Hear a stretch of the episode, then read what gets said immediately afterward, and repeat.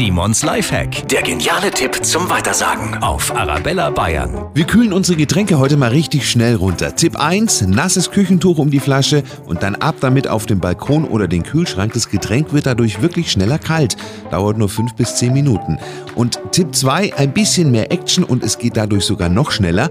Eiswürfel in die Schüssel, kaltes Wasser dazu und dann ganz viel Salz mit reinmischen und das Getränk reinstellen. Durch das Salz schmilzt das Eis schneller und die dafür benötigte Energie wird dem Getränk entzogen und deswegen wird es schneller kalt. Übrigens auch das Wasser drumherum. Simons Lifehack, jede Woche gibt's neun und auch immer noch mal zum Nachhören auf arabellabayern.de.